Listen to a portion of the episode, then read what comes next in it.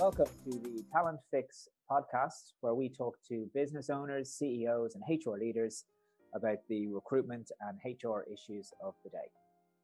Today, I'm delighted to be joined by Jamie Groom, who is the co founder of uh, Propel Consults and um, of Yala, and currently in the role of sales guru. Um, so, welcome, Jamie, to the Talent Fix. How's it going? Good to meet you. Well, me and you go back a long way. I know, yeah. The first time we've sat down ever in this kind of context, um, without a, a, a beer or two. Um, so this will be interesting.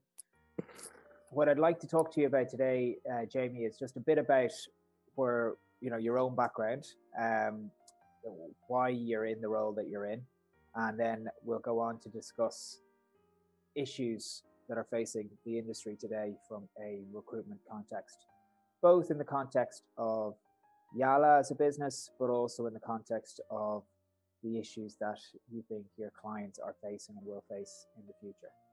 So I'll pass over to you now. Um, tell us about yourself. Who are you? What's your current role? Me at the moment, I'm director for Yala. For, um, I help do this all the sales for the Rent a Recruiter, and I also help do them for Propel over in the Middle East as well. Um, I am in recruitment 17 or 18 years now. I went to Barry years ago to get me a job as an architectural technologist because that was what I was doing. And he offered me a job in recruitment, and here I am today. We've been in business together um, about 13 years, and we've done quite well. Brilliant. Okay. Um, yeah, we go back. Uh, we, we go back a long way. I won't say exactly how long. Might give away a bit too much about our age. I think I might have already, mate. Sorry. but what um, what attracted you to uh, to the recruitment industry, and um, what do you like about what you do today? What attracted me years ago is when I started in recruitment, I was just really, really good at it. So I enjoyed it because I had success straight away. I got promoted really quick in the business. I was hitting targets. Um, my previous job was a sales job, and I actually part time then, but I actually love hitting targets. So, got in with um, BBT, which is now owned by Randstad, and just grew from there. I don't do as much the recruitment side of things now, but I still do the sales side, and that's always the bit I've always loved. So, yeah, I'm very happy where I am today. Um, Barry's brilliant. He looks after nearly everything else himself. Mark, all I have to do is kind of sales side of things. So I love my bit. I love my job now at the moment. So Jamie, for as long as I've known you, you've always been very successful in terms of recruitment. You've always been, you know, the top biller, whether that's in BBT or even when we first started out in Propel. But what advice would you give to your younger self starting out? Maybe the do's and don'ts.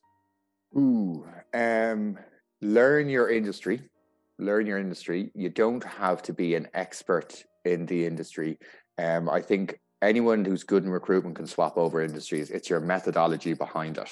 Um, that is what got me going. So i enjoyed that side of the sourcing. And then the recruitment side um, the actual getting the job in off the client. I love getting new clients sales kind of thing I love getting a candidate job. It is a nice feeling. I know people say this and it sounds corny, but I actually do like people get, getting people jobs they like. Um, and then obviously the success of that. Now, unfortunately, I don't make commission anymore because of my role, but like I still love that whole sales side and getting people into the job they like. What recruitment challenges are you facing in your current role as a you know, director with Yala? Okay, recruitment at, the, at like we're in the middle of COVID, we're, we're kind of coming out of where it's looking good on the other side. Um, I know for our clients, it's difficult to get people. Some people are scared coming back to work. Um, a lot of employers don't even know if they're going to be doing two, three, four, or five days a week back. Um, so the world's a bit topsy turvy at the moment. It's difficult to know. I know myself and Barry, we don't even know if we're going back two or three days yet. It's not confirmed. Um, so there's a lot of decisions to be made moving forward. Um, and recruiting for us, it's difficult. We've had to go, I think, outside the box. We are recruiting internationally now. We're all over Europe, um, just because the talent, a lot of people left when COVID happened. A lot of people went home. So a lot of the talent from Ireland or people who were here and went home, we've had to get back in touch with them and that's what we've been noticing. So our recruitment challenge at the moment is getting people locally is very difficult. You have to go international, unfortunately, at the moment. Which is no, it's great. Sorry, not unfortunately. That's really interesting. Um, in terms of if you if you flip that question now and look at it through the eyes of your clients, you know, what are the challenges you're seeing in the marketplace currently?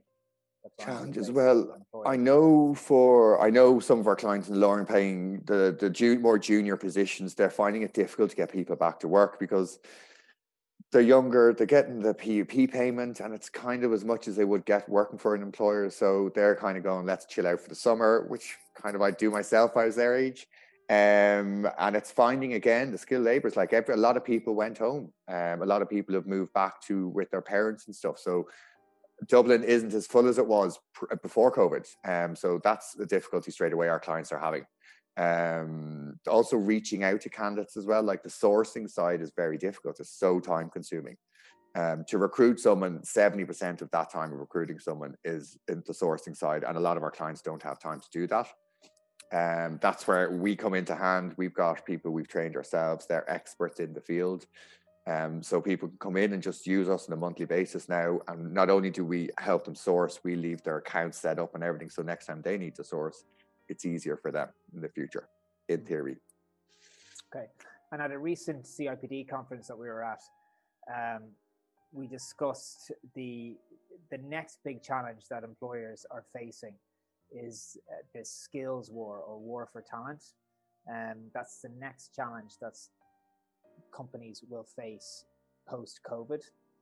What's your view on that, and, and how can companies address that skills deficit, in your opinion?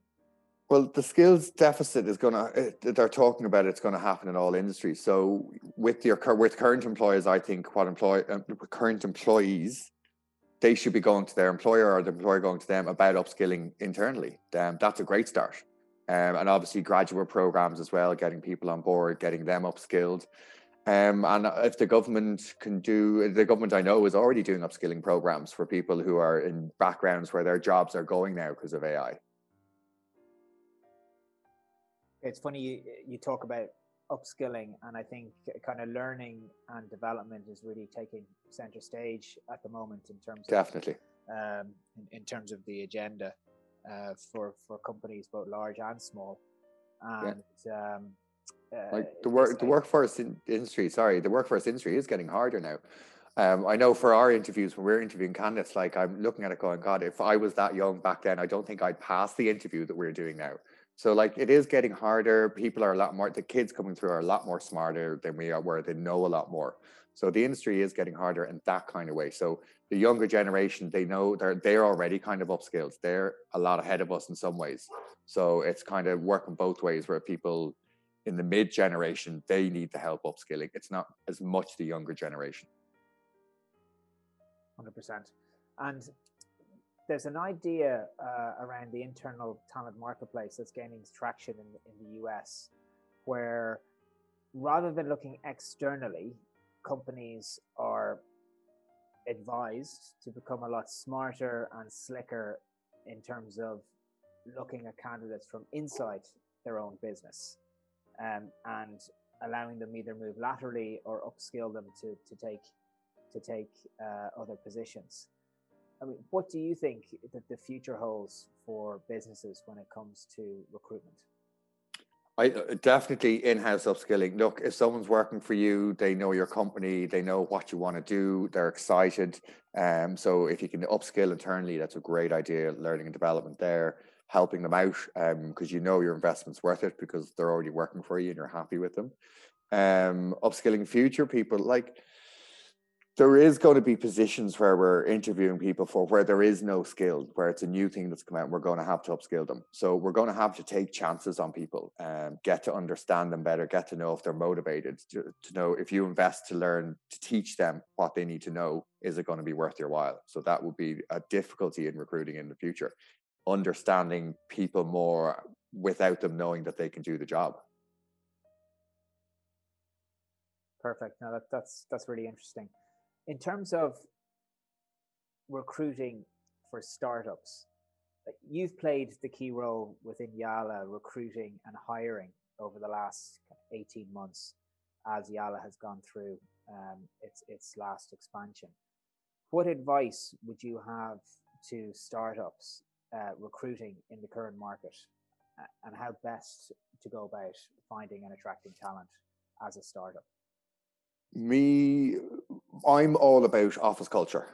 I'm all about office culture. Um, I know when I interview people, I'll have a chat with them and see if they're the type of people that's going to get on well with the team. Because I know if you get someone in to join a team, it doesn't matter how good anyone is in any industry. If the team doesn't gel, the company doesn't work well. So my advice to you is, especially for a startup, because you do need a solid core team when you're having a startup, but it's a small business. So make sure that everyone gets on with everyone. Look, you can teach and train things. You can teach and train anything you like. Um, but the attitude and that kind of stuff and will to get on well with the rest of the team, you can't teach that. That's just something natural. So I would personally look for that in people when I'm interviewing them. And then it'd be great if they had the extra skills and everything we need. That's super when we find that. But sometimes you don't. But you do find the right person and they're worth teaching and training. Brilliant, Jamie. Thanks so much for that. And thanks for your time. That's all we have time for for today. I just want to finish off by thanking Jamie again and thank you for listening. And please follow us on our website, www.yala.ie, or reach out to me um, for with any comments um, or feedback on barry at yala.ie. Thanks for listening, and please tune in to our next podcast with HR leaders, business owners, and CEOs to discuss the recruitment issues of the day.